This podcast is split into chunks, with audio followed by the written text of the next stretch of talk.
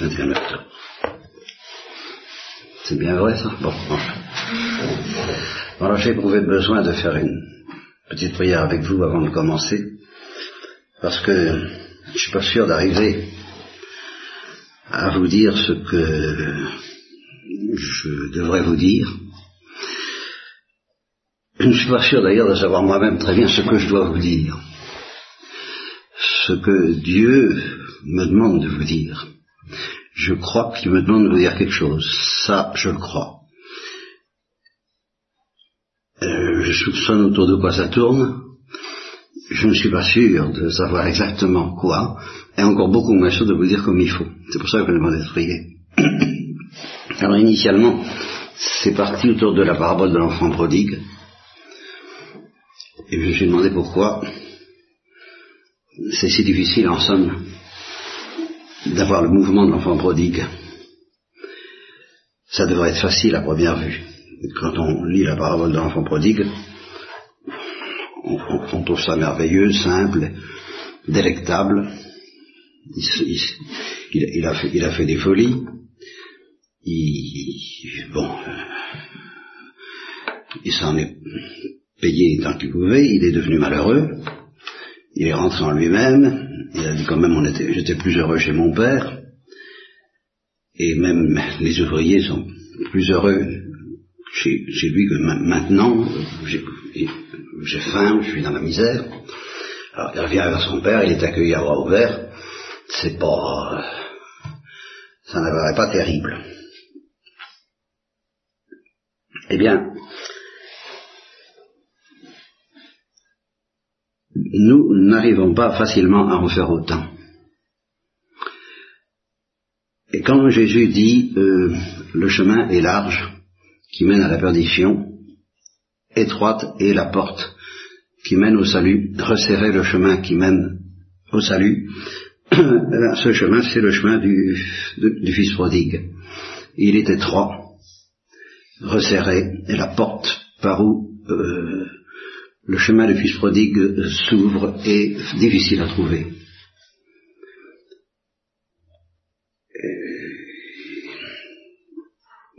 Pour le caractériser d'un mot, c'est celui de ce que j'appellerais un désespoir confiant. Ben, vous savez, un désespoir confiant, c'est pas si facile à avoir que ça. Il peut y avoir un désespoir qui perd confiance, puis un désespoir révolté aussi, qui s'endurcit, qui est celui des, réprouvés, et qui nous menace, puis le désespoir confiant, par un bout, c'est très très calé, c'est du trapèze volant par un bout. Ce, serait du trapèze volant si, en fait, c'était pas le trapèze volant de quelqu'un qui, euh, comme vous l'avez pu le voir dans le film Trapèze, eh ben, rate, son coup, tombe dans le filet et tombe par terre. Alors là, il commence à inaugurer le chemin du fils prodigue, d'avoir un désespoir qu'il faut espérer confiant. Parce que mesurez bien, mesurez bien les paroles qu'il dit, et qu'il se dit d'ailleurs d'avance. Il dit, j'irai vers mon père, et je lui dirai, mon père, j'ai péché, contre le ciel et contre toi, je ne mérite plus d'être appelé ton fils, traite-moi comme l'un de mes tes mercenaires. Eh ben vous savez, euh, ça fait un gentil comme ça parce que on, on, se dit, il manifeste beaucoup d'affection pour son père, et on comprend que le père le reçoit à bras ouverts. Mais mesurer euh, la profondeur des paroles que ça veut dire au sens spirituel. J'ai péché contre le ciel contre toi. Bon, je ne mérite plus d'être appelé ton fils. En termes théologiques, ça veut dire je suis digne de l'enfer. J'ai mérité l'enfer. Ne plus mériter d'être appelé le fils du Père, c'est mériter l'enfer. Donc, on pourrait, en termes théologiques, traduire exactement cette parole J'ai péché contre le et contre toi, j'ai mérité l'enfer. Bon, c'est un désespoir. C'est pas tellement drôle. Et alors, il y a des saints qui témoignent de ça. Deux. Je vais citer deux saints euh, qui ont chacun eu vraiment très peur de l'enfer pour eux. Le curé d'Ars, qui justement a eu tellement peur de l'enfer, qu'il a dit, donne-moi, ô Seigneur, toutes les croix possibles et imaginables sur la terre, traite-moi comme l'un de tes mercenaires. Je ne mérite plus d'être appelé ton fils, parce qu'il y a un tel péché en moi, une telle horreur de, péché, euh, que, j'ai demandé à découvrir imprudemment et que Dieu m'a révélé selon ma demande imprudente, c'est tellement affreux que je, je ne mérite plus d'être appelé mon fils, je mérite l'enfer, mais épargne-moi quand même le désespoir est confiant, traite-moi comme l'un de tes mercenaires, c'est-à-dire inflige-moi les souffrances, les peines du purgatoire ou les peines de la terre, les croix, les, mortifications, les pénitences, tout ce que tu voudras sur terre, pourvu que, bien que je ne mérite plus d'être appelé ton fils, tu me traites encore au moins comme un de tes serviteurs, un de tes mercenaires, sinon comme ton fils. Et la deuxième personne que j'évoquerai, qui euh, a connu ce genre de désespoir confiant, c'est Thérèse de l'Enfant Jésus, tout simplement. Euh, je, reconnais tout de suite que le curé d'Ars, son désespoir était menacé d'une tentation de, de, perdre confiance. Ça, ça venait du démon. Mais il y avait une part qui venait vraiment du Saint-Esprit. Et de même, Thérèse, elle a pu par moments être euh, attaquée par le démon contre la confiance, et si justement elle s'est faite le champion et le prophète et le docteur de la confiance, c'est parce que justement elle a, elle a senti combien c'était une question de vie ou de mort, et combien c'était difficile parfois d'avoir confiance, et combien il fallait prêcher cette confiance parce que euh, c'est ça qui est, qui est, névralgique quand on commence à découvrir la vérité, c'est-à-dire quand le fils prodigue rentre en lui-même, qu'il découvre ce qu'il a fait, à ce moment-là tout se joue autour de savoir s'il aura confiance ou pas malgré le désespoir qui l'envahit. Et euh, Thérèse a connu ce désespoir et cette tentation à un point d'une extraordinaire profondeur que nous ne soupçonnons pas, parce que tout de même, je voudrais vous lancer cette question. Si, avant de commencer cette conférence, je vous avais dit, supposons que sur un point donné, dans le Carmel, les, 25 sœurs, ou les 24, ou les 23, ou les 28, j'en sais rien, ou les 22, soient euh, d'accord pour avoir euh, une certaine attitude, et puis Thérèse une autre attitude, guidée par une autre perception que la leur, très différente. À qui donnerez-vous raison spontanément? Depuis surtout deux jours, n'est-ce pas Qu'elle est docteur de l'Église, il n'y aurait pas intérêt à dire que c'est la communauté du Carmel de ce temps-là, de Lisieux, qui aurait raison contre elle. Or, euh, Mère Agnès a témoigné que les retraites la mettaient dans un état de désespoir indicible. Et elle était la seule. Ce qui prouve qu'il ne faut pas tout mettre sur le prédicateur, sur le compte du prédicateur. Parce que le prédicateur disait des choses peut-être très, très sèches selon la, doctrine euh, ancienne que je, répudie, que je suis le premier à répudier, euh, due à la, mentalité des théologiens. Euh, je, trouve que, je trouve ça dans Catherine de Gênes. Mais justement, avant Catherine de Gênes, il y a, un théologien qui parle. Et alors qu'il dit des choses que je, ne supporte pas, n'est-ce pas? Il dit, euh, la dernière preuve que nous avons de l'extrême sévérité, bon, est d'une, une chose que Thérèse ne supporte pas, dont Dieu use envers les justes condamnés aux flammes du purgatoire, c'est que le moment qui termine notre vie termine le temps des grâces et du mérite, ça d'accord, et qu'ainsi la miséricorde faisant place à la justice d'un père irrité, il ne faut plus en attendre que des châtiments. Voilà. Bon, eh bien ça, je ne suis pas d'accord. C'est une théologie, en effet, rigoriste. Peut-être que, Thérèse, dans l'enfant Jésus, entendait ça. Mais euh, là, évidemment, je ne suis pas d'accord. Et j'opposerai Catherine de Gênes, alors elle-même, et ceci à propos de l'enfer, pour montrer que jamais la miséricorde ne cesse d'être efficace. Et qu'il n'y a pas une heure où cesse la miséricorde pour commencer le temps de la justice. Ça, c'est pas vrai. Écoutez ce que dit Catherine de à propos des damnés, à propos des réprouvés. À l'instant même où une âme, en état de péché, se sépare du corps, Elle va droit au lieu qui lui est préparé, sans autre guide que la nature du péché. Et si elle ne trouvait pas alors ce lieu de tourment établi par la justice divine, elle serait dans un enfer plus cruel que celui qu'elle rencontre. Parce que partout ailleurs, elle se verrait hors de cet ordre de la justice qui participe toujours de la miséricorde divine. Ça, c'est une autre musique, voyez-vous. Et c'est ça que je, justement, je, je, tremble de ne pas savoir vous faire entendre comme il faut. Qui participe toujours de la miséricorde divine. Participation qui fait que Dieu n'inflige jamais à l'âme une peine aussi grande qu'elle le mérite. Ne trouvant donc point de lieu plus convenable à son état, ni où elle souffre moins, l'âme criminelle obéissant aux lois de l'ordre divin se précipite dans l'enfer comme dans son centre et la place qui lui est propre. Et la miséricorde est encore là. Bon. Eh bien, laissons de côté ces excès.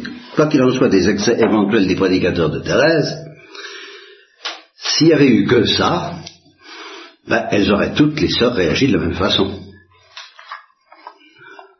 Devant euh, ces excès, elles auraient ou bien été toutes terrorisées, ou bien toutes dans l'état de tranquillité absolue où déclare qu'était Méraniès. Ben, dit-moi, ces retraites ne me troublaient pas du tout. J'étais tout à fait euh, tranquille, mais quand à Thérèse, c'était autre chose. Elle était dans un état tel que si ça avait duré plus longtemps, elle en serait morte. C'est Maragnès qui témoigne. C'est quand même pas euh, des paroles en l'air. Alors, qu'est-ce que ça veut dire? Ben, Ça veut dire que le chemin du désespoir confiant n'est pas si facile à trouver que cela. Thérèse l'a trouvé. Thérèse l'a trouvé. Elle a trouvé, euh, elle, est allée, elle est allée jusqu'au bout de la parabole. Elle est allée jusqu'au bout de la parabole. Parce que justement, elle a accepté de ne pas tricher avec ce désespoir confiant dont Catherine de va nous parler tout à l'heure. Alors, elle a dit, elle a dit du fond de son être, comme, comme le fils prodigue, je, je ne mérite pas, elle le dit d'ailleurs, quand elle dit à ses sœurs, euh, il faut, vous devez espérer ne pas aller au purgatoire. Je, ne peux pas, je, ne peux pas m'empêcher de l'espérer. Je sais que je ne suis même pas digne d'y pénétrer, mais c'est pas des paroles en l'air, ça. Quand elle dit je ne suis même pas digne d'entrer au purgatoire, c'est parce qu'elle s'est vue vraiment digne de l'enfer. Et pas pour rire. Alors, euh, elle a connu là un désespoir, confiant. Elle a dit à Dieu, je ne mérite plus, en effet, d'être appelée ta fille, traite-moi euh, selon ce que je mérite, le pire, aie pitié de moi. Elle a crié avec l'Église, aie pitié de moi. Et alors, comme elle a été loyale, comme elle a été sérieuse, comme elle n'a pas triché avec ça, comme elle ne s'est pas rassurée elle-même, alors le Père de la parabole est allé au-devant d'elle, et elle a découvert la miséricorde de Dieu, elle a compris que Dieu était comme une mère, il l'a pressé sur son cœur, il a tué le veau gras. Pour elle, entendu toutes les paroles de musique, de la musique de la miséricorde. Alors là, oui, elle a pu chanter les miséricordes du Seigneur, parce que toute sa vie, elle a eu peur. Et toute sa vie, dès qu'elle avait peur, le Père éternel et Jésus et la Sainte Vierge de leurs parents sont allés tout de suite au-devant d'elle pour la rassurer, eux, parce qu'elle ne se rassurait pas elle-même.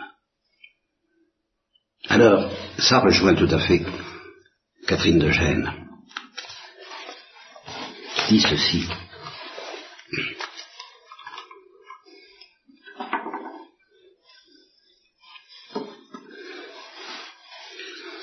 Voyant donc, à la lumière de Dieu, tout ce qui vient d'être dit sur le purgatoire, je ne puis m'empêcher de dire que je voudrais avoir une voix de tonnerre pour épouvanter tous les hommes qui sont sur la terre. Et leur faire entendre ces paroles, ô infortunés. Pourquoi vous laissez-vous tellement aveugler par ce monde qui passe, que vous ne pensiez point à faire de bonnes œuvres durant votre vie, pour les trouver dans une nécessité aussi pressante que celle où vous vous verrez à l'heure de la mort? Quoi Vous vous tenez tous à couvert sous l'espérance de la miséricorde de Dieu que vous dites être si grande, et voilà. Nous lisons la parabole de l'enfant prodigue, nous disons, voilà, il suffit de demander pardon, et puis on est pardonné, et puis ça va bien, rassurons-nous. Et voilà, vous vous rassurez, Ah, malheureux, vous vous rassurez vous-même. Ah, vous ne voyez pas que c'est cette bonté infinie de Dieu qui vous jugera et qui vous condamnera. Elle dit pour avoir désobéi aux volontés du meilleur de tous les maîtres, et je traduis, pour avoir eu le cœur, pour vous être endurci contre la volonté de Dieu qui voulait vous adoucir. Cette bonté aurait dû vous porter à vous soumettre à ses commandements. Laissez-vous enseigner par moi parce que je suis doux et humble de cœur. Vous ne l'avez pas fait. Alors vous avez désobéi dans la confiance du pardon, du nom du pardonnera, alors je peux m'endurcir un peu tranquillement, même si c'est pas dit, c'est fait. On s'endurcit dans la confiance que Dieu est bon, bon il arrangera ça. Eh bien non, il n'arrangera pas, dit Catherine de Gênes, sa justice, sachez-le bien, aura infailliblement son cours, et il faut que d'une manière ou d'une autre elle soit pleinement satisfaite. Gardez-vous de vous rassurer. Ne vous rassurez-vous pas vous-même en disant je me confesserai, je gagnerai les indulgences plénières. Par ça, je serai en un instant purifié de tous mes péchés et ainsi je serai sauvé. Alors aujourd'hui, on ne parle plus des indulgences, mais on parle de l'indulgence. C'est exactement la même chose. On se rassure parce que Dieu est indulgent. Alors, euh, voilà. Et là, Catherine de Gênes tremble et dit malheureux. Je voudrais une voix de tonnerre pour vous empêcher de faire ça, de vous rassurer en vous, en endormant dans la présomption endurcie de l'indulgence. De même que Jésus disait à Vannes, ce que je te dis sur la difficulté de se damner parce que je cours tellement après les âmes que je ne vais pas les laisser se damner comme ça, ne le lis pas. Parce que c'est justement si tu le dis qu'elle risque de s'endurcir et ainsi de se damner parce que je respecte leur liberté, je respecte leur endurcissement. Alors, ne dis pas à quel point je suis prêt à faire des folies pour les convertir au dernier moment. Il insiste bien sur, cette possibilité du dernier moment. Et cette possibilité du dernier moment reste un miracle. Chez Pranzini, par exemple. Songez, dit Catherine de Sichène, qu'il est si difficile que la confession et la contrition s'élèvent à ce degré de perfection exigé pour gagner cette indulgence plénière. Donc pour obtenir vraiment la plénitude de la miséricorde du Père de l'enfant prodigue, pour qu'il tu lui dises viens, je vais tuer le gras, parce que je me réjouis, parce que tu es mort, tu étais mort et tu es ressuscité, tu étais perdu, je t'ai retrouvé, eh bien ça suppose un degré de perfection que pour à l'article, au moins à l'article de la mort, que si vous connaissiez cette difficulté, vous trembleriez de peur. Et loin de vous flatter d'avoir un jour cette précieuse disposition, vous vous tiendriez plutôt pour certain du contraire. Et vous tomberiez ainsi dans un désespoir qu'il faut espérer confiant. Bon. Là, le malheur, c'est que par un mot, euh, c'est là où je, demandé votre prière, parce que d'un par un mot, je, tremble euh, d'avoir beaucoup d'autres choses à dire, et par un j'ai tout dit. J'ai tout dit. Parce que il faut reprendre à ce moment-là tout ce qu'a dit Frossard sur la douceur de Dieu, justement. Ce qui est, c'est ça, ce qui est, ce qui est terrible, c'est qu'en effet, cette, caricature que j'ai condamnée au début, d'un Dieu irritable, d'un Dieu sévère, d'un Dieu en colère, d'un Dieu juste et impitoyable, cette caricature est, parfaitement mensongère. Donc le désespoir qu'elle engendre est parfaitement euh, ridicule. dérisoire. La vérité est tout autre. Et c'est celle que dit Frossard, c'est que il ne s'agit pas tellement d'avoir offensé la gloire de Dieu dans ses attributs dévastateurs que d'avoir blessé un enfant. Et c'est ça qui est la source d'un désespoir qui risque de ne pas être confiant. Et Froissart le dit bien, si Dieu nous montrait sa douceur sans précaution, brutalement, ça entraînerait une telle tentation de désespoir chez les meilleurs que Dieu ne veut pas. Et si je ne suis pas d'accord avec Froissart, Dieu ne demande qu'à manifester cette douceur. Et il faudra bien qu'il la manifeste un jour. C'est les hommes qui ne veulent pas qu'elle se manifeste. C'est les hommes qui ne veulent pas entendre quand elle est prêchée. C'est les hommes qui ne se laissent pas toucher, peuple insensible, disait le curé d'Ars, à chaque fois qu'il essayait, lui, le curé d'Ars, de manifester la douceur de Dieu. Si encore Dieu n'était pas si bon, disait-il, s'il n'était pas si tendre, s'il n'était pas si désarmé, si c'était pas un enfant maternel, un enfant maternel, arrangez ça comme vous voulez, n'est-ce pas? Le péché ne serait pas si grave. Mais parce que Dieu est infiniment désarmé, infiniment doux, alors la manifestation de cette douceur a fait à notre cœur dur l'entraînerait à un désespoir révolté et non plus à un désespoir confiant. Et c'est pour ça que Dieu y va très doucement, en effet.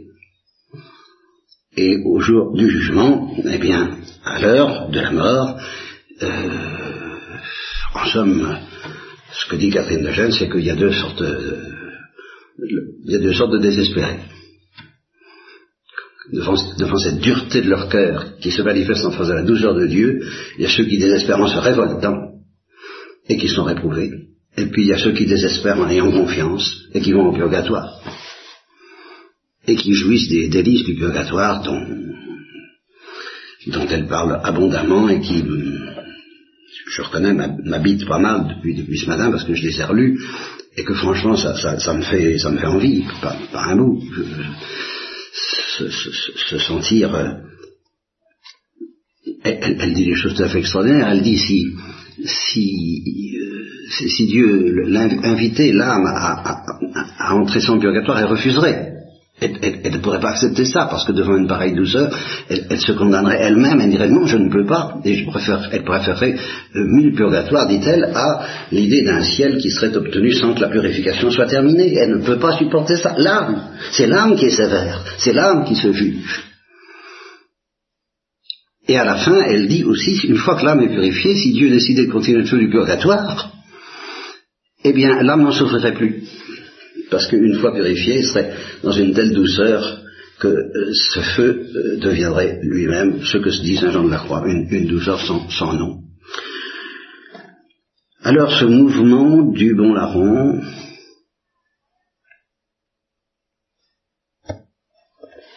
quelle douleur que notre cœur dur n'arrive pas à l'accomplir.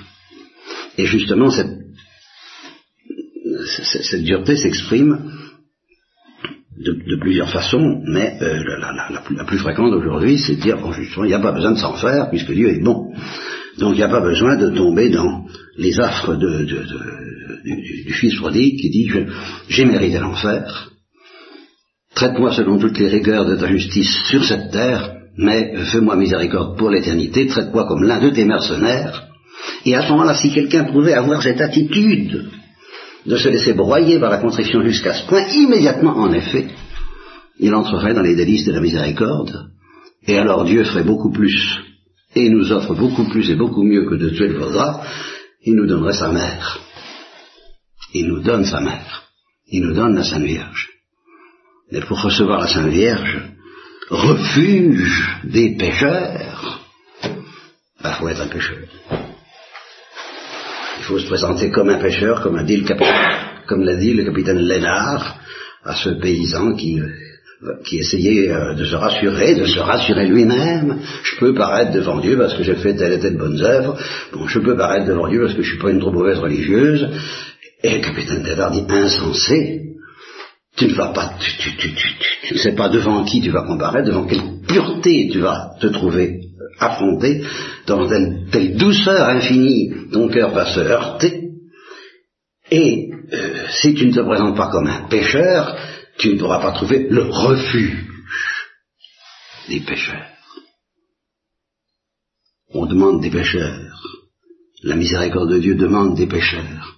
Elle se met à genoux devant chacune d'entre vous, comme dans un chapitre. Veux-tu être une pécheresse C'est-à-dire, veux-tu reconnaître la profondeur à laquelle ton cœur est dur, la, la profondeur avec laquelle tu mérites l'enfer, la profondeur avec laquelle tu as tout perdu, toutes les chances que je t'offrais, je t'en supplie, reconnais cela. Et à ce moment-là, le refuge des pécheurs, le cœur maternel de Marie, va s'ouvrir pour toi dans les délices de sa tendresse maternelle. Mais le prix à payer, c'est pour ça que la porte est étroite, pour connaître les délices de ce paradis, que, sont les douceurs, les tendresses, les câlins, les baisers, les étreintes de la miséricorde maternelle de Marie.